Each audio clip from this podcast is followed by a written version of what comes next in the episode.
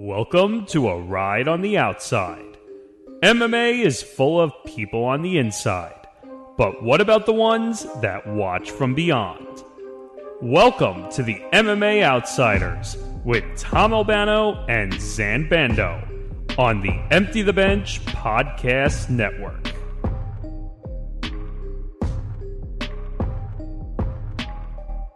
Well, Zain, somehow we've made it to 50 episodes. I can't believe. Yeah, I can't believe it. When we started at episode one, I didn't know if we'd make it through 10 or the first 15 or what have you, but to make it to 50 it's been a pretty wild ride. It's been a pretty cool journey. We've, made, we've been able to do some pretty cool stuff, but uh, it's nice to be back for another edition, and it's fitting that episode 50 falls on probably one of the biggest UFC cards of the year and of the summer, arguably the biggest fight card of the summer, if you will. So uh, it's good to hit a milestone number, and that means we're halfway to 100. And yeah, there's there's there's nothing more that can be positively said. I think we uh, we hit a milestone that we wanted to, and it's good to it's good to be here for it. It's it's yeah. kind of been a crazy week when you really consider things. Dan, I mean, we're going from a tough, you know, it was our last edition of Tough Enough because TUF 31 ended so feel free to check that out either on the YouTube channel or across our social media platforms. And then that same night, Dillon Danis somehow gets uh, shares our story and has a little uh, discussion with you in the DMs. And now here we are for episode 50 with, like you said, probably one of one of if not the biggest event the UFC is going to have this summer. Before we get into anything, make sure you hit the like button, subscribe, hit the notification bell so you get notified of everything here at the Empty the Bench Network. Uh, make sure to check us out on the uh, audio only platforms such as Acast. If you are listening on those audio only platforms, thank you. Leave a nice review and make sure to check out the video feed as well. Our home base on YouTube has just passed 500 subscribers. So thank you everybody who has been supporting. And like I said the other night uh, with Zain, Thank you to everyone who supported our 12 or so week journey into uh, TUF 31 with Tough Enough. Again, check out the finale on social media or on YouTube. Uh, to my right is Zain Bando, my co host, as always, staff writer for BJPenn.com, and a rankings committee member for Bellator MMA. You can find his work over at Zambando99 on all social media platforms. Uh, and I'm Tom Albano. You can find my work over at Fansided MMA as well as on the PFL website, doing all the uh, events and recaps for all the PFL cards, including this Friday night's, uh, including this Friday night's PFL playoffs card at Madison Square Garden. And you can follow me on social media at Thomas J. Albano. And don't forget to check out etbpodcast.com, by the way, for all information about the Empty the Bench Network and blogs from our hosts. We're actually going to have a new uh, set of bloggers who are going to be coming aboard. So, little exciting times here for the MMA Outsiders and the uh, ETB network. But, Zan, it's time to get right into it.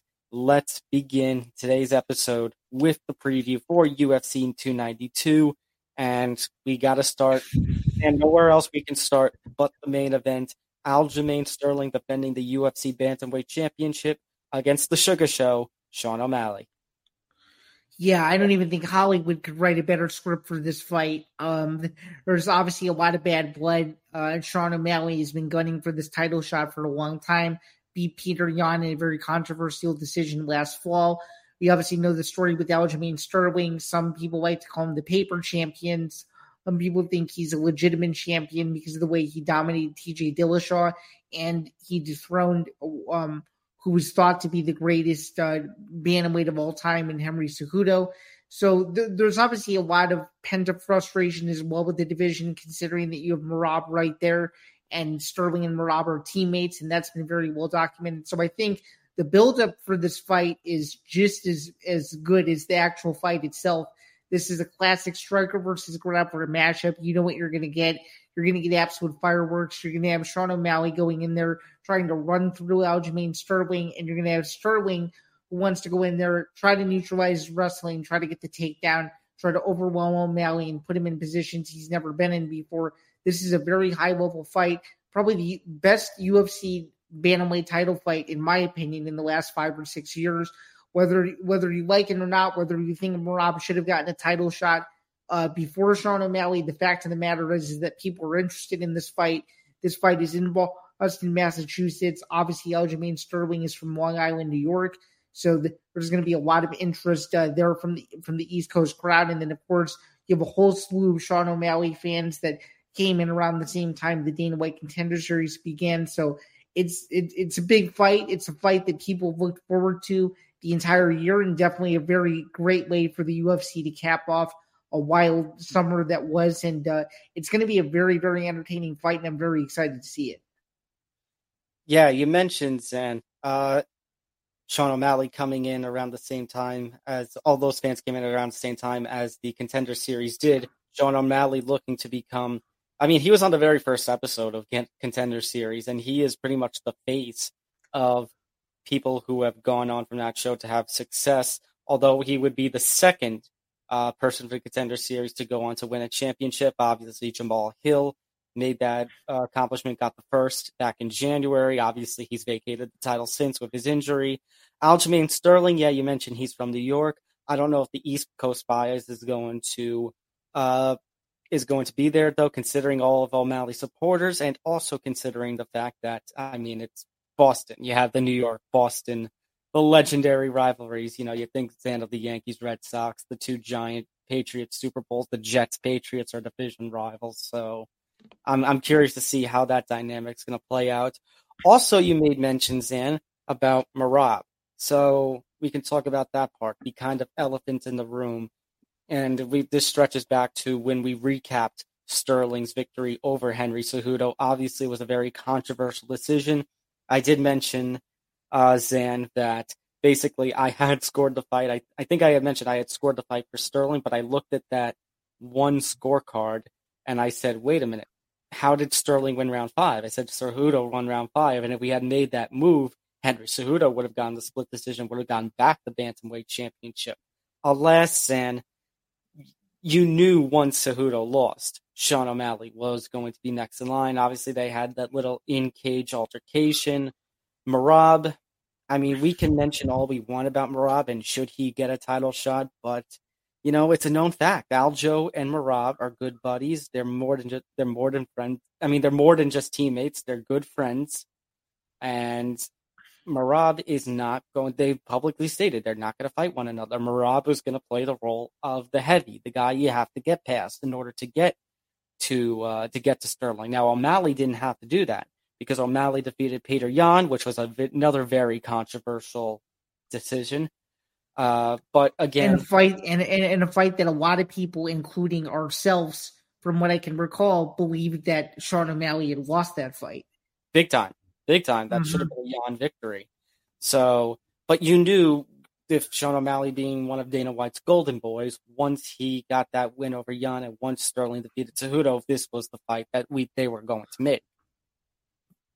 Yeah, without a doubt. Um, and I mean, quite frankly, we'll obviously talk about the rest of the card, but this just feels like one of those fights that sells itself. And I, I, I have to ask you. This episode is being released the day of the UFC 292 pre-fight press conference. How excited are you to see this press conference, and do you think it'll get more heated than what we may be expecting going into it? I think so. I think those two will be mouthing off. If they mouth off to one another in the cage like they did, they're gonna really mouth off at this press conference. I think this is mm-hmm. gonna be one of those I think this is going to be one of those fights where, you know, there's just going to be a lot of hype around it. And the fight itself, we'll see. I do think it could be a good fight, although, Zain, I don't think it's my for fight of the night. I think there's another no. fight on this card that has my eye on that not a lot of people are talking about. Yeah, I think I know. I think I know where you're going with this, but uh, yeah, definitely a lot of high stakes. Definitely a big weekend for the bantamweight division, and um, to give my prediction, I'm going to say actually, Sterling. Is, oh, sorry. Go go, go ahead. Before you go into the prediction, yeah, actually, you you you mentioned Sterling, but let's talk about the other part of the elephant in the room. Uh, Aljamain Sterling uh, talked to Ariel Helwani very recently and said that this very well could be his last fight at bantamweight because we make mention, Zain, of the situation with he and Merab, so whether or not there's some UFC pressure there, I, I have a feeling there is some UFC pressure there to kind of. Oh, I think. Oh, I think. Oh, I think so. My my guess is that behind closed doors, they did everything they could to make the Sterling Merab fight before this Sean O'Malley fight even materialized. And then once Sterling said no, and this is just speculation, so if I'm wrong, I apologize. But you got my theory, yeah, exactly. They were like, "Oh, if you don't take this Merab fight, then you either have to you have to fight Sean O'Malley, and then after the fight, regardless of what happens, you have to move up." So, Which, I mean, Aljamain Sterling versus Alexander Volkanovski is interesting, but I got a feeling Volk would just absolutely run through him. Oh, I think I think a lot of people would feel the same way as you, and I think it would be one of those situations where Sterling would be thrusted right into a title shot, and there would be and there there would be no questions asked. And if um, he, if he and if he especially Zain if he retains here, because then they would get a super fight, they would get a champ versus champ fight, which the UFC is never going to say no to. No, and with UFC 300 right around the corner, that's a potential perfect addition to that mega massive card. We, or they're probably hoping to have multiple title fights on that on that singular show. So, mm-hmm. and to, yeah. Just to add to that, uh, I mean, you look at the content possible contenders. Then I mean, Merab, we just talked about O'Malley's fighting here. Cejudo, uh, he was supposed to fight on this card, ended up pulling out, but still, you have the loss, and the UFC, I guess, wants him to fight more. Sandhagen, you could have argued for a potential shot. Now, even whether or not you thought he should or shouldn't get it because of the Rob Font fight recently, which was boring, but of course, Sandhagen suffered the injury, which means he's going to be sidelined the rest of 23, maybe into 24. So he's going to be out of the picture at that point. Yan lost, Chito's fighting on this card. Really, who is there for Aljo to fight, to be honest, after O'Malley? there really aren't a ton of options unless you want to do the rematch with Corey Sandhagen. But I don't. But I don't. Wait I don't, for Sandhagen to get healthy. Mm hmm. I mean, honestly, like I would be down to see Sterling versus Vera, but I mean, who who knows? You know, like it just it kind of depends on the trajectory of the division and you know where where timing falls and if guys are injured and that whole thing. So it's a very interesting time for 135 and a transition period. So let's just go with it and say that Sterling does move up and that the UFC needs to make a decision uh, for what they do with the bantamweight title. In your opinion, is is is the fight to make Merab versus O'Malley? I think if Aljo wins, I would say maybe not, but it's the fight that the UFC is going to book anyway. Yeah, I can see it. Mm-hmm. And I could see them doing that in an international setting or something or something like that. Um, because they, they it seems that they like when O'Malley goes into enemy territory. So you never you never know. Yeah. And it and it finally gives Merab the title shot that they've long that not just they've long, but some people have longed to see, myself included. For sure. But For let's sure. be clear. Let's be clear. UFC's rooting for O'Malley to win this fight. Oh, 100%. And I my guess my question is will Sterling the kind of quick turnaround that Sterling has fighting Cejudo 3 months ago and now going here when O'Malley hasn't fought in a little while is that going to play a role? It, it seemed like you were going with Sterling by decision you were saying. Yeah, so I'm going to go back to what I was saying earlier. So my prediction for the fight itself um, it's going to be a slow start for both men. They're not going to really start to pick things up until round two. You may have seen it's floating around in the interwebs. You follow the interwebs just as well as mm-hmm. I do. I actually, I actually like that term. I'm going to start using. I'm to start using that term more often. But uh, anyway, there, there's a, there's a little birdie floating around that Sterling and O'Malley have a bet um, about whoever could land the first takedown. So my prediction with that is that I think Sterling will be will be the first to take O'Malley down um, in that fight, and I think it won't start to get ugly until three or four. I really do think all Sterling really has to do is just take him down at will, and he'll win the fight. Um, I agree. I completely agree. I think Sterling has a clear advantage on the ground.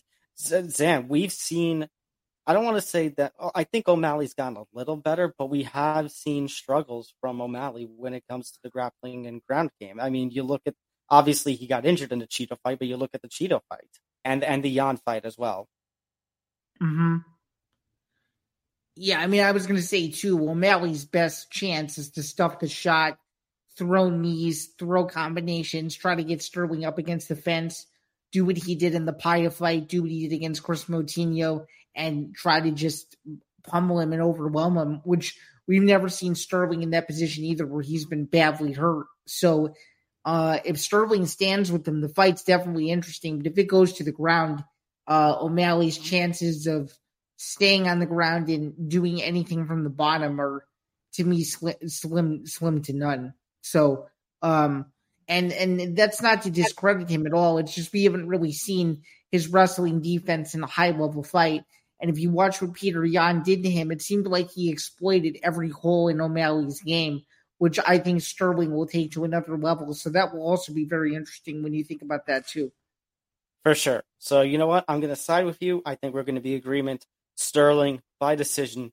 It may not be the most exciting fight, but I think Sterling is going to do what needs to get the job done, and then the UFC can get its uh, next super fight with Sterling versus Volkanovski.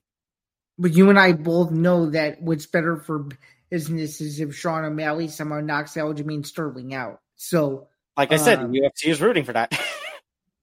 mm-hmm.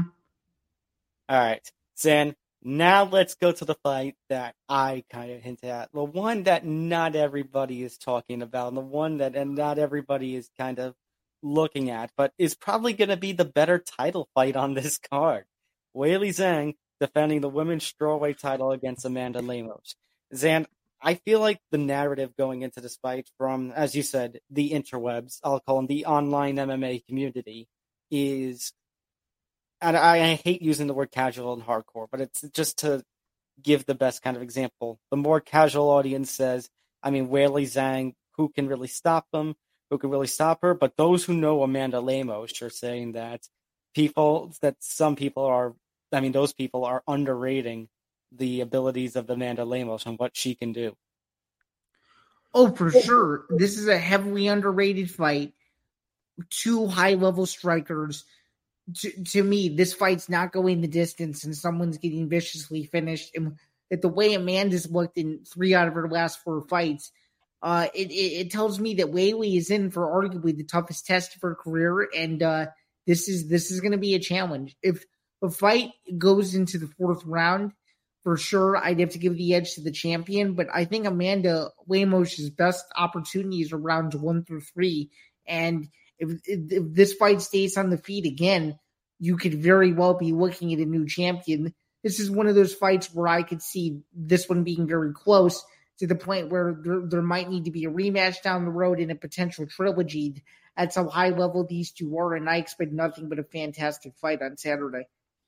Absolutely, and Zain, as I kind of hinted at before, I think this is going to be my pick for fight of the night. My prediction for fight of the night is going to be Weili Zhang, Amanda Lemos. Those two are going to I think they're just going to throw heavy letters in. I know you're talking about about the risk that Zhang is taking with uh, keeping this fight on the feet, but I think Zhang's striking is just it's superb, as is Amanda Lemos is, and I think that's what we're going to get. I think we're going to get something, Zain, or at least I'm hoping something along the lines of what we saw from Navarrete and Valdez last week, which we'll we'll talk about later on.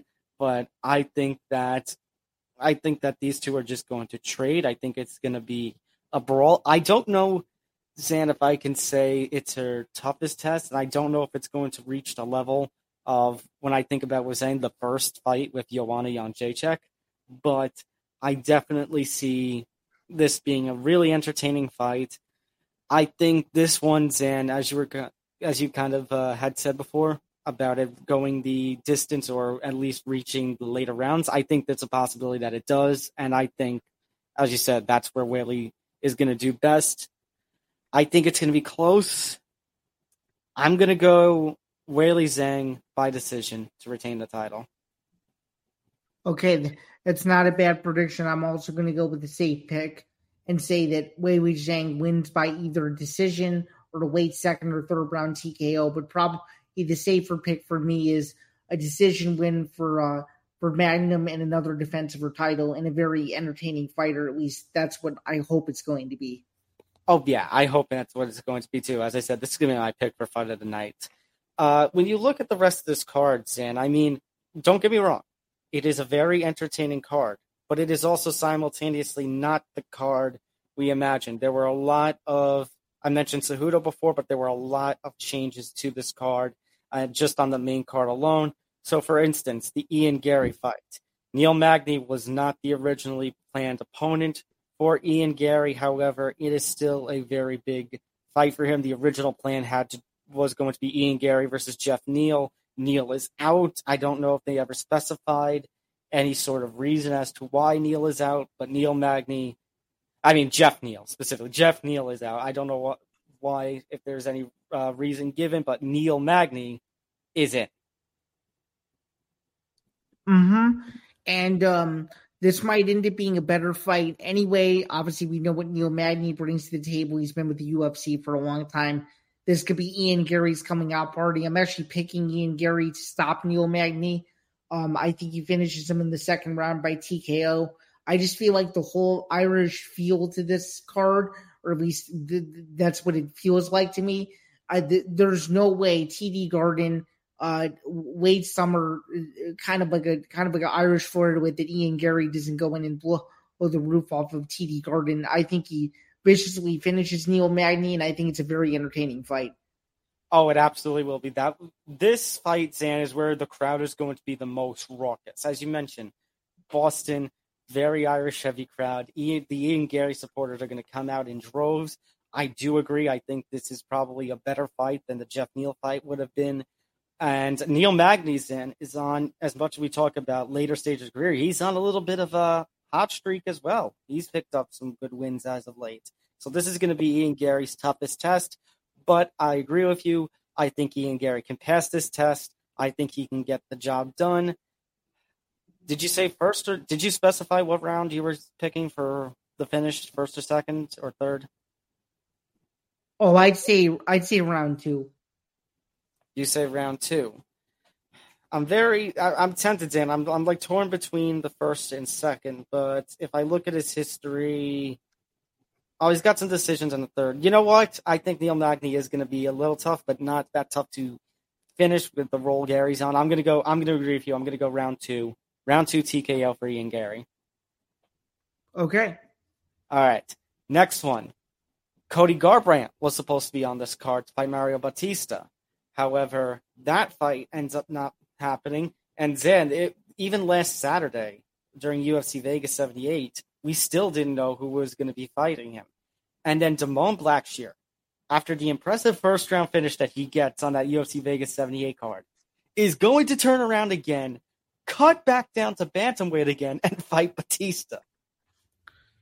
Yeah, before we get into this, just want to quickly shout out Cole, Shel- Cole Shelton from BJPenn.com for having this scoop to begin with. It was a, it was a, it was a late night scoop. I couldn't I couldn't believe it. I just finished wrapping something up um, for my portfolio for them, and sure enough, the news breaks and he was on it right away. So shout out to him for confirming that this fight was was going to be happening, and this is without question the biggest test of Mario Bautista's career. Uh, is the weight cut going to affect him on Blackshear? That remains to be seen. Um, to me, though, this fight screams decision just because we don't know if Bautista, you know, has really adapted to preparing for a guy like this. And then, of course, the pressure that Blackshear is under uh, after another impressive performance a week ago. Um, th- this fight is a coin flip uh, to me, and I could see this very well going the distance. What do you What do you think?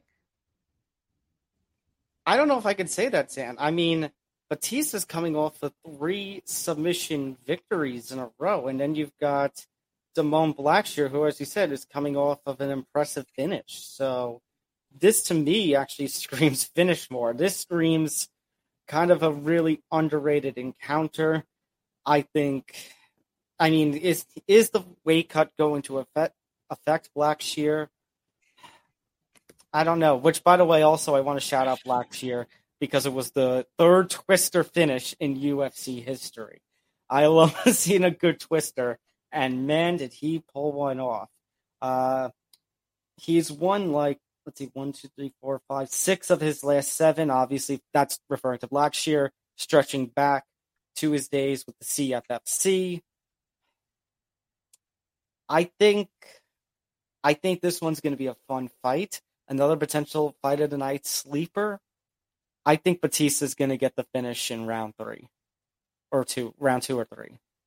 Interesting. Okay, I took Blackshear to beat Bautista. I think he, I think he keeps the momentum rolling after his apex performance. Uh, I would love to see. I would love to see Blackshear get a finish for a second week in a row. That would be insane. I just don't know if I mean Bautista's riding a lot of momentum, and you never know. With a win here, maybe he elevates himself. I don't think he's in the rankings yet. I think it would be with a fight like this where he would elevate himself to the rankings, or at least it would have been with the Garbrandt fight. But obviously, with Cody Garbrandt, you know, not on the greatest of stretches ever since losing the bantamweight championship uh, six or so years ago, combined with all the injuries. Maybe Bautista needed another fight, but you know what? Like, who knows? I think this could at least get into the number 15 slot. Hmm. Yeah, it's definitely a, it'll definitely be a very interesting test for both guys for sure, and to see how Blackshear deals with having to cut weight twice in one week. It'll be very interesting. Moving on, we have Marlon Vera versus Pedro Munhoz, another very important fight uh, for the bantamweight division. Um, I I just feel like there's no way Marlon Vera loses this fight, and we know how Pedro how talented Pedro Munhoz is, but it, um, if you've been paying attention, there's still this sort of beef, unfinished business between Vera and O'Malley. And I think Vera's extra motivated to know that he's fighting on the same card as his former opponent. And uh, I think it's going to be a high paced, high octane fight. Uh, Vera by decision, but again, and one of those fights where it could go either way. Munhoz again, is always a stud and always brings it. But to me, I think Vera's on a mission. He wants to fight O'Malley again, and uh, this is his opportunity to do so. Oh, you know, Stan, you know, if O'Malley wins and Vera wins here, that's the fight the UFC is going to. They're going to book a rematch between those. I mean, I mean, the Merab fight will be first, but if O'Malley wins here, retains against Merab, uh, wins the fight against Merab, and then Chito Vera wins tonight here, uh, then those two are going to end up in another collision. Oh, by the way, uh, Pedro Munhoz was actually not supposed to be the original opponent. Again, that theme of constant matchup uh, switching. It was originally supposed to be Chito Vera versus Henry Cejudo, but as I alluded to before, Henry Cejudo was forced out of this card a little pretty early due to an injury. But I think this is still going to be an exciting fight. I think these two are going to put on an excellent pace. But I'm going to side with you. I'm going to go Chito by decision. Okay. Okay. Yeah, definitely, definitely a very interesting step up in competition for Munhoz. Obviously, uh, obviously, Cejudo would have been would have would have would have made this fight interesting, but I, it's still a, as good, if not a little bit better, if you're a hardcore. Just considering that it would have been a very quick turnaround for Cejudo um, since he had lost his uh, his fight for the for the championship in May. So it ended up working out well, pretty much for all parties involved. So um, it, it, keeps the bantamweight division moving, and it'll be a very entertaining fight again. Another potential fight of the night. All right, now we have Chris Weidman uh, coming back to the East Coast for the first time in a very, very long time. He's fighting a longtime veteran in Brad Tavares. This is the featured prelim on ABC and ESPN. Um, I mean, th- this would be such a feel good story if Chris Weidman was able to win this fight. I'm picking him to win this fight, but this is just another one of those throwback style fights where you don't really know well, what's going to happen. You know that Brad Tavares is going to is going to bring his striking game. He has knockout power. You know Chris Weidman's good everywhere. Um, it'll just be interesting to see how 100% healthy Chris Weidman looks. We haven't seen him 100% in a very long time. Uh, this is one of those fights where it could go either way, but I am picking Weidman, and I think the feel good story comes true. What do you What do you think? I want to root for him, but it's also going to be very hard considering that Weidman only has one win ever since losing the uh, middleweight championship to Luke Rockhold. The one win was the Gastelum fight in on Long Island in 2017. It's been a really long time. Now, granted, uh, the fights with uh, Yoel Romero and I think it was Jacare Souza at Madison Square Garden, you did have Weidman, basically, especially that Romero fight, you did have Weidman, you know, scoring in, the, in those fights until the third round came around and then a big finish happened. And Weidman just has not been the same I would even stretch to that that ever since the Yoel Romero loss the Garden. So it's going to be a little tough, especially considering it's been two years and about four months since we've seen Weidman in action. I know Tavares can bring it, but I also know he's a veteran. This might be Weidman's best chance to get a victory. Um, I kind of want to lean to Tavares by a decision, but either way, I guess my question, Zain, is regardless of whether he wins or not, should this be Weidman's last fight in the UFC? Probably. I, I think either he goes out. I think it's there's a victory, Zain, in the sense of he knows that he was able to recover and get back in the cage. There is that sense of victory that should be that should be there. So I think this is a good point to hang up the gloves on whether he wins or loses this fight. Um, just going to make mention, by the way, that's the only prelim we're going to go over. Obviously, we have the TUF finale fights, which are also big this weekend. However, Zain and I broke those down on our on the final episode of Tough Enough. So go to go to the ETB Network YouTube or check out our social media pages at MMA Outsiders ETB for the stream on there, in which towards the end we broke those fights down. If you want our full uh, breakdowns of that of those fights.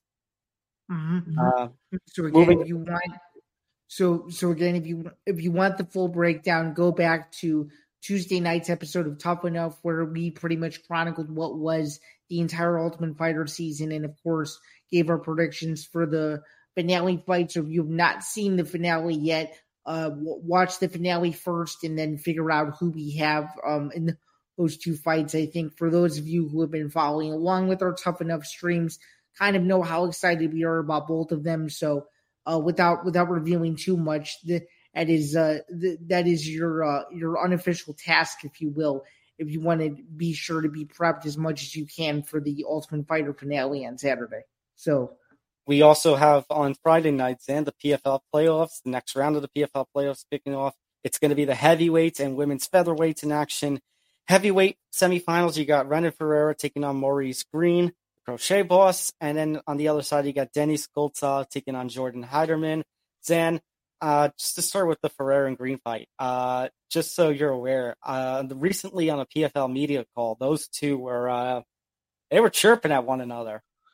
Oh yeah, they were, uh, yeah, th- thankfully there were several clips that were posted that I was not on that media call. I wanted to be, I had another commitment, but it, it, it seemed like they were uh, they, they were not too friendly of each other, and I think it'll make the fight that much more interesting. I think someone's getting finished, and I actually think Maurice Greene is going to knock out Ferreira in the second round and uh, set up a very interesting first half of the of the, of the heavyweight uh, final in November. You're going I, I, I think I, I think I think Maurice Greene is sick and tired of his antics, and I think he's gonna I think he's gonna make him pay for it. That is interesting. What about the Denis Goltsov Jordan Peterman fight? Um, I think Heiderman actually out wrestles Denis Goltsov and upsets him. Wow, you're going you're swinging for the fences on the PFL playoffs, but then again, it is the PFL, and we have seen the craziness happen with these guys. Hmm. Uh, it is definitely going to be a grappling matchup with that Goltsov Heiderman fight. You got Goltsov, who is a sambo expert. You got Heiderman, who is a wrestler.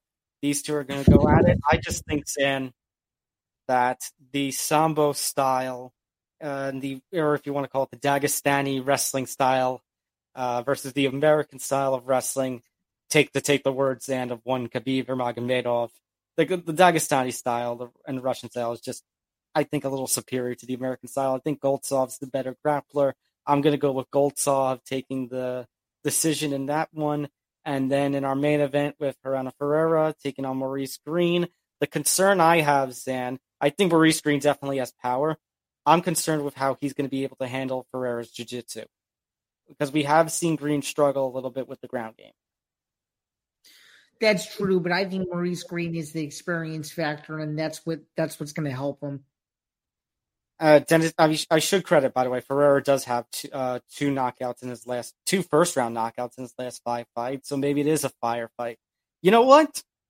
Screw it. I'm going to go with you. I'm going to go say Maurice Greene uh, gets a knockout. Um, but obviously, you're going with a green uh, Heiderman final. I'm going to go with a green Goltsov final. Okay. And then you got the women's featherweight semifinals. You got Larissa Pacheco looking to become Zain because the women's lightweight was last year. This is the first time PFL's having women's featherweight looking to become the, essentially the first two division champion uh, in PFL history. She's got women's lightweight. She can go for featherweight, but she's got to get through Olena Kolesnik. And then you got Marina Makhnatskina taking on Amber Leibrock. Yeah, I have a Leibrock versus Pacheco final. I think that's what the PFL wants. And especially for the Pacheco side, if she can win uh, the finals again and do it two years in a row, I think it's going to get Kayla Harrison chomping at the bit uh, to come back uh, next year when the super fight division really takes shape. And that rematch could very well be the biggest fight in promotional history. So I think if you're a if you're a PFL fan that likes big fights, you're, you're banking on Pacheco to win the whole thing. Um, and I just I've been impressed with Leibrock this entire season, and I think I think she keeps it rolling. Not to not to discredit Marina at all, she's a great fighter, but to me it seems like Leibrock's been on a collision course this whole time, and every single time I've seen her, she's just gotten better and better. So I, I like a Leibrock Pacheco final in November on the women's side. And actually, Sam, this Larissa Pacheco Kolesnik fight is actually going to be a rematch. Last year, those two did meet in the semifinals, and Pacheco got a first round TKO. And Pacheco has just been on winning ways, you know, ever since last season when she was finally, you know, last season obviously culminating in her slaying the beast and Kayla Harrison. And then her two fights and this season was against Julia Budd, where she got an easy decision, and then she quickly knocked out Amber Leibrock. So that mm-hmm. it would be, you would be foolish to not pick Pacheco in this one. And then Leibrock, I know she's had her struggles, but she's won four of her last five, uh, stretching into. Uh, pardon me, not I was looking at Elena Kolesnik. Obviously, she has had her struggles. She's yeah, she's still won four of her last five. Obviously, the Pacheco fight ended up uh, hurting that streak. Obviously, her run in Bellator wasn't exactly the greatest of successes, but a couple of wins in Gladiator Challenge, the win in Invicta. Leibrock's been able to pick her momentum back up, and I think the experience factor could help her uh, against uh, somebody like Makhnatskina. Obviously, Makhnatskina did compete last season as well, successes, but didn't make the postseason. I'm going to agree with you. I think it's the I think it is the final to pick. It Pacheco Leibrock. It's just it's the logical one, if you know what I mean. Okay. Sounds All good. Right. So we, we we we both agree that or and regardless of what happens in either of those two fights, I think any of the four fighters that make it to November and uh, Black Friday, Thanksgiving weekend, what have you, it's going to be a very entertaining final once again. And I think the the PFL is going to get um, is going to get some high level fights regardless of how they play out. So Actually, that reminds me, Zain. I believe we're we're going to record on a Tuesday night and release the episode next week on Wednesday Wednesday morning because we have a strange situation where we're going to have a Wednesday night PFL fight card. Yeah, it'll be weird, but that's the nature of the business. Sometimes uh, we gotta we gotta we gotta oh, work around the crazy on, fight Zain. schedules. Zain, did you you just said the nature of the business? Are, do you mean to say and it's a sound effect I haven't used in such a long time here, but I'm glad I get to bring it back out. Yeah, that's that's that's exactly right. All right, let's get to the news segment. We got twenty about twenty or so minutes in our show left. Let's get to our news segment. So Zain, so much for Musk and Zuck. Sucks to suck, I should say. Yeah, and sucks to suck if you were one of the suckers that bought the T-shirt. I was, I was, I was not one of them. Um, but uh, yeah, I mean, what can I really say? I don't, I don't really care if it, if if it was going to happen. I would have been very excited about it.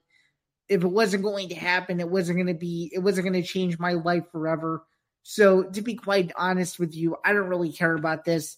Um, I at this point, with how confusing the story's gotten, I kind of just wanted to go away. So I know. So so here's how the craziness starts. First, Elon Musk goes on. I mean, Dana White mentions. Uh, I mean, I shouldn't say Dana White mentioned. There's a report that mentions that Dana White talked with Italian government officials about holding the fight in the Roman Coliseum. The next day, Elon Musk goes on the platform that is formerly known as Twitter and is now known as.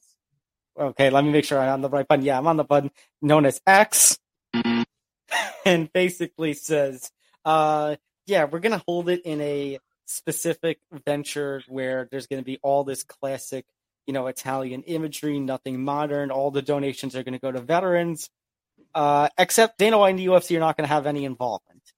And so, in the coming days later, he, uh, Mark Zuckerberg goes on social media and basically says, until Elon Musk is serious about this fight because he's making all these excuses, then we can just assume the fight's not going to happen and to move on.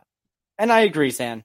At this point, sunrise, sunset. Who cares if this fight happens or not? I know, considering the nature of the kind of people Elon and Mark Zuckerberg are, considering that they're not fighters and they and they stretch past the MMA sphere that this could have been a very big profitable fight. But as you said, you know what?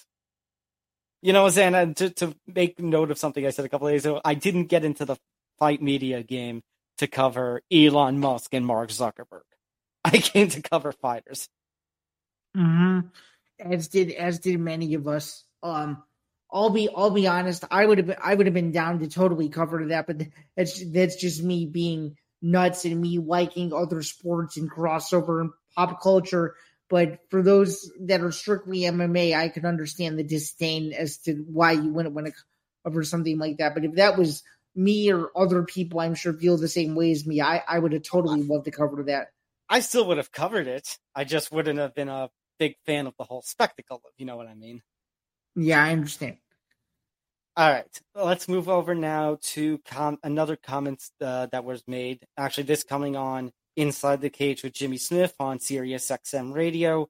Uh, Jimmy Smith got to ha- have a sit down with Bellator CEO Scott Coker, and Scott Coker was point blank asked about the reports that the PFL would purchase Bellator and that Bellator 300 October 7th would be the end. And Scott Coker is denying these rumors and is saying that Bellator 301, which I would assume Sam would be in November, if not late October, is being planned out.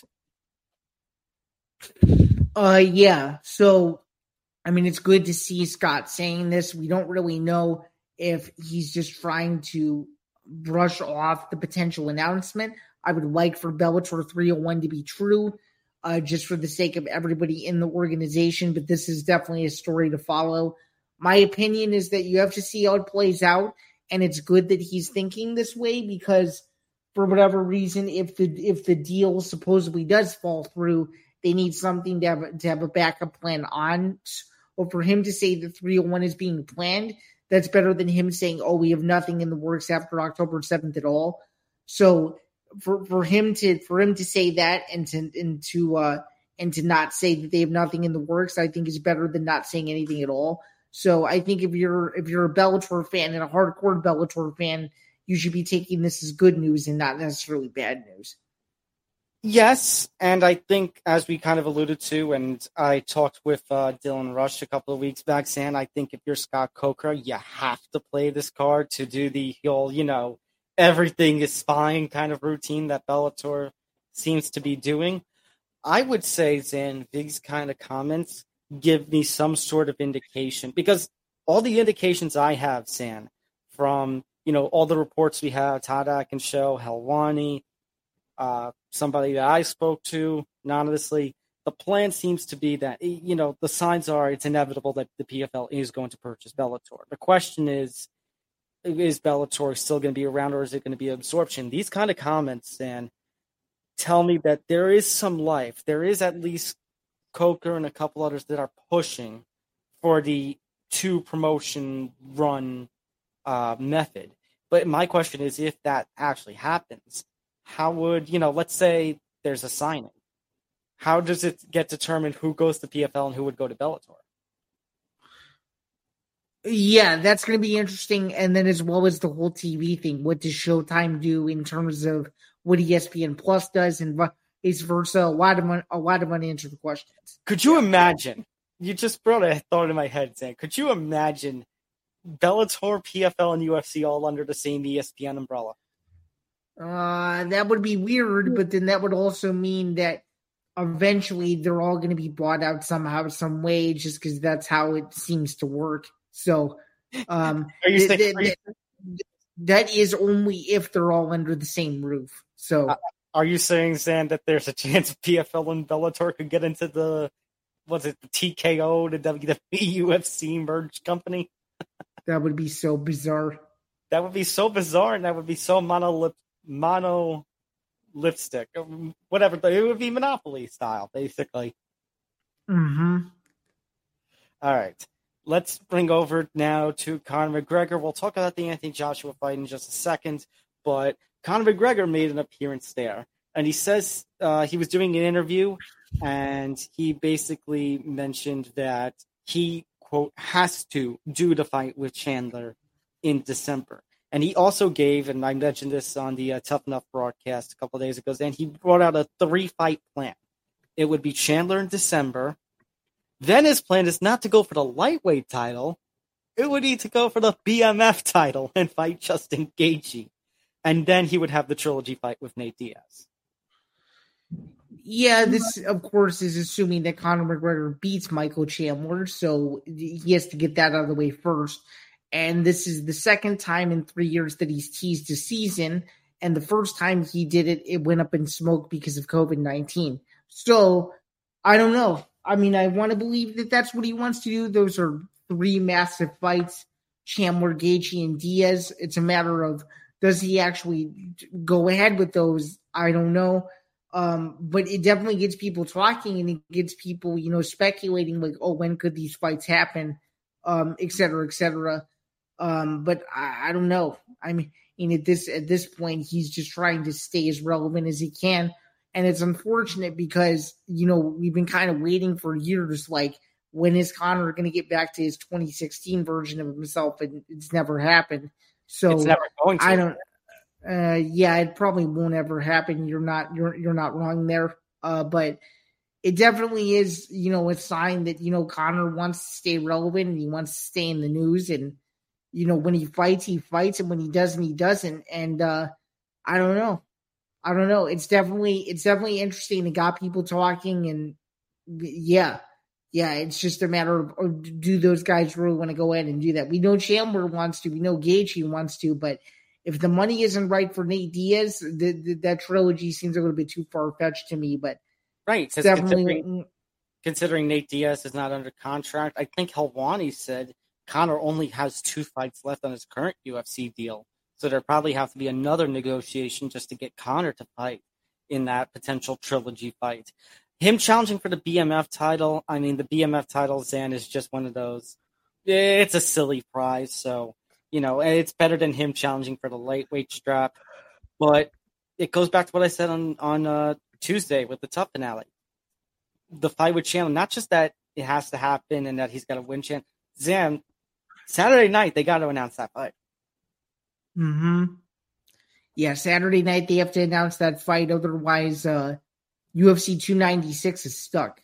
So Yeah, yeah, they gotta they gotta they gotta announce it. Um, I mean, at the very least, the positive is this fight's been built up the entire year since January. So I guess if you want to talk about build up, the fight's already been built up this entire year. Or so it'll make 296 super easy to promote.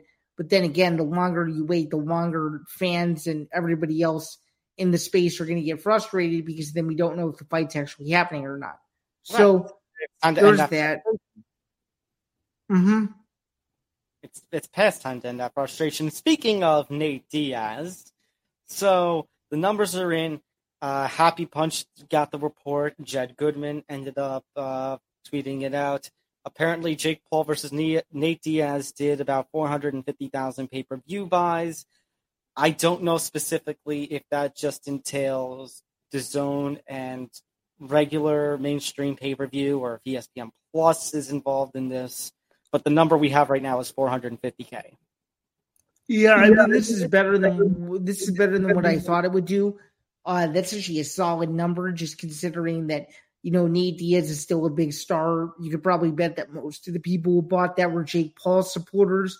just because you know the MMA fans, you know they can get with these crossover boxing matches. Some of them are totally against it. Some of them will watch everything.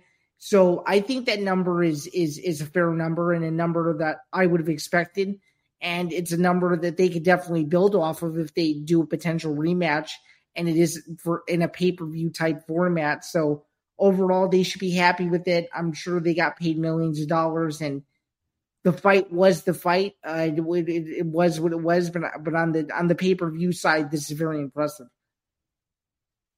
Yeah, I would say I would say, you know, maybe there is a slight disappointment considering that it's Paul and Diaz and the two stars that they are. But I know Paul's numbers with Showtime for like the second Tyron Woodley fight wasn't good. This Nate Diaz 450k is definitely it's definitely improvement from there. So and like we said, the Jake Paul performance against Nate Diaz, the one sided nature, it was definitely the it was definitely the um what's it called, the rebound that Jake Paul needed after losing to Tommy Fury, and who knows, maybe Paul versus Fury 2 is next. Uh, yeah, obviously we don't know that for sure, but given their interest in each other, uh, a rematch is definitely possible. No Unless doubt about it. KSI or something, who knows? Who knows what's going to happen? Uh, but let's talk about Zain. Let's do for the last 10 to 15 minutes some recaps from the action that happened last weekend. Zain, I have to give a shout out to Emmanuel Navarrete, Oscar Valdez, the junior lightweight title fight. Incredible. Just absolutely yeah. incredible. I mean, if you want to, you think, Sam, about some of the classics in boxing, this had that kind of feel. You want to talk about two Mexican fighters who who leave it all in the ring. Both these guys fit that marquee, and nothing else I can say except a bravo masterclass. There, these two left it all in the ring, constant back and forth for multiple rounds. This fight could have gone either way. I think the scorecards were very weird because some of them weren't close, but with so many rounds that Zain that you could have, you know, gone back and forth and up and down, could have gone one way or another. Nothing else I could say except I don't think anything in boxing, Zain, for the rest of 2023 is going to come close to a fight of the year candidate like these two put on. Yeah, this was a fight of the year candidate, and round nine is without a doubt the boxing round of the year. If you haven't seen round nine yet, it's literally its own clip.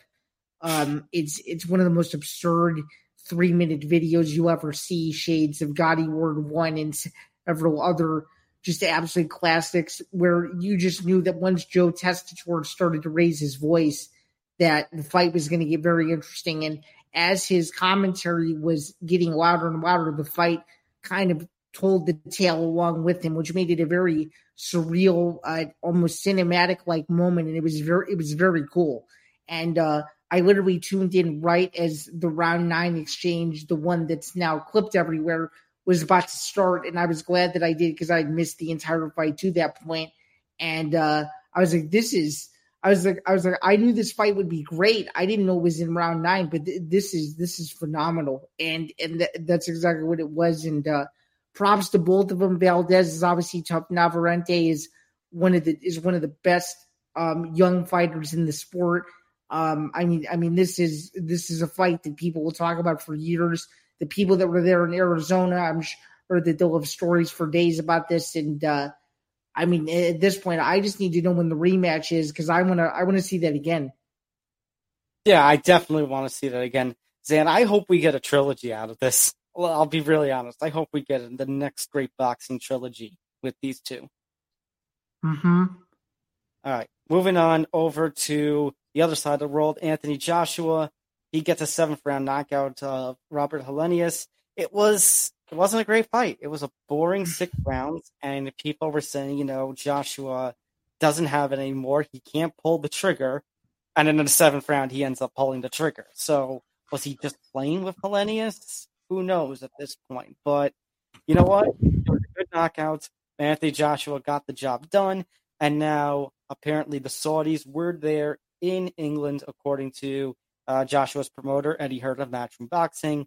And it seems like it's not official, but it seems like the fight with Deontay Wilder in Saudi Arabia is next. The plan, according to Eddie Hearn, is Helenius, which was originally supposed to be Dillian Whyte, then Deontay Wilder in Saudi Arabia, which would be in January, by the way, not December. So it'll be the big, the first big fight of 2024, and then some point during the second half of 24, challenging Tyson Fury for the WBC title. Yeah, nothing more to add than just it was a vicious knockout, and that if Joshua does that against Wilder, it's not going to be pretty. Meaning, if he if he does what he did rounds one through six, um, and kind of takes them off, if you will, he's not gonna he's not gonna last. And um, yeah, he needs to definitely be he needs to come forward a lot more, and he can't be sitting on the outside. You can do that against Helenius. You can do that against against these other heavyweights. You can do it against Washington. You can do it against Dillian Whyte, but you can't do it against such a vicious power puncher in Deontay Wilder They can put your lights out literally with one shot at any point. Um, and if you can't do so, that against Deontay Wilder, if you can't do that against Deontay Wilder, you can't do that against Tyson Fury. no, you certainly can't. So he's going to have to go back to the drawing board, really watch the tape, see where he went wrong um, which which he didn't really do things wrong. It's just he used a very passive approach, which I didn't necessarily agree with. Uh, but it definitely makes for an interesting fight. Will be will be a very interesting build up, and hopefully Eddie Hearn can get it done, and hopefully it's the biggest heavyweight fight or one of the biggest heavyweight fights of 2024, assuming we get Fury versus Usyk on the other side. So, um, yeah. Well, yeah. I, I mean, you know, we talk about Joshua versus Wilder being six, seven years too late. But at the very least, it would be a nice start to 2024 to have two of the biggest heavyweights in modern boxing squaring off. 100%. Uh, on the U- on the uh, mixed martial arts side, Vicente Luque defeating RDA by decision. It was a competitive fight, though not the most exciting. I think Zain UFC Vegas 78 had some strong performances on the prelim maybe one or two on the main card, but the main event, Luque versus RDA, just didn't really do anything for me. Not that it was bad, but it just didn't do anything for me. No, it didn't do anything for me either. But whenever you can beat a former UFC light, lightweight champion, it's always a good feather in your cap. And it's nice to see Luque, you know, have a really nice comeback. He'd been out for a very long time due to some medical concerns, and um, it's nice to see him get back with a with a huge win against a guy that you know, people pegged as, you know, a potential um, opponent to beat Conor McGregor several years ago. Obviously, that fight never happened, and seems like really RDA has never really been the same since. So he's got to go back to the drawing board, think about things, think about, you know, well, what's next in his career. But in terms of name value for Luque, this was his biggest win, no matter how you slice it and dice it. Kind of what I said last week about the Cory Sandhagen fight. You know, well, the fight wasn't great, but as long as you can get the win and show that – you know, you're you're still going to be potentially relevant in the rankings. That's really all that matters, and that's what Luque did. So, the question I have, Zain, is number one: the the medical concerns still concern me because I was when I saw those medical reports, I thought um, maybe maybe it's best he doesn't fight again or take some long time off, which he did take some time off. And the win over RDA, as you said, whether whatever whatever way you slice it, to win over a former champ, it's a huge win for Vicente Luque. He's ranked number 10. Question is, where does he go from here? Because above him in the rankings, and going from nine to six, he got Sean Brady, Jeff Neal, Stephen Thompson, and Shavkat. If Ian Garry wins and continues to climb up, I mean, do they do they still give Ian Garry Jeff Neal?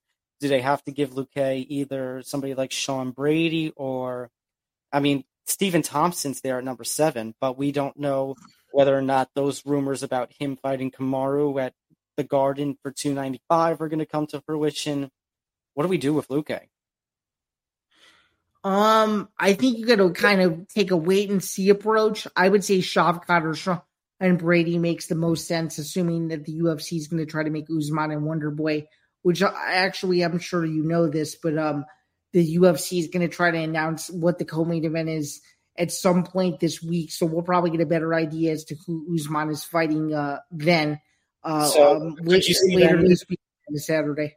So could you see then, Zain, a double welterweight showdown? So obviously we have Jones Stipe main eventing, but then you have as part of the main card for 295 uh, Leon defending the title against Colby, and then Usman's first fight back since losing the trilogy, taking on Wonderboy.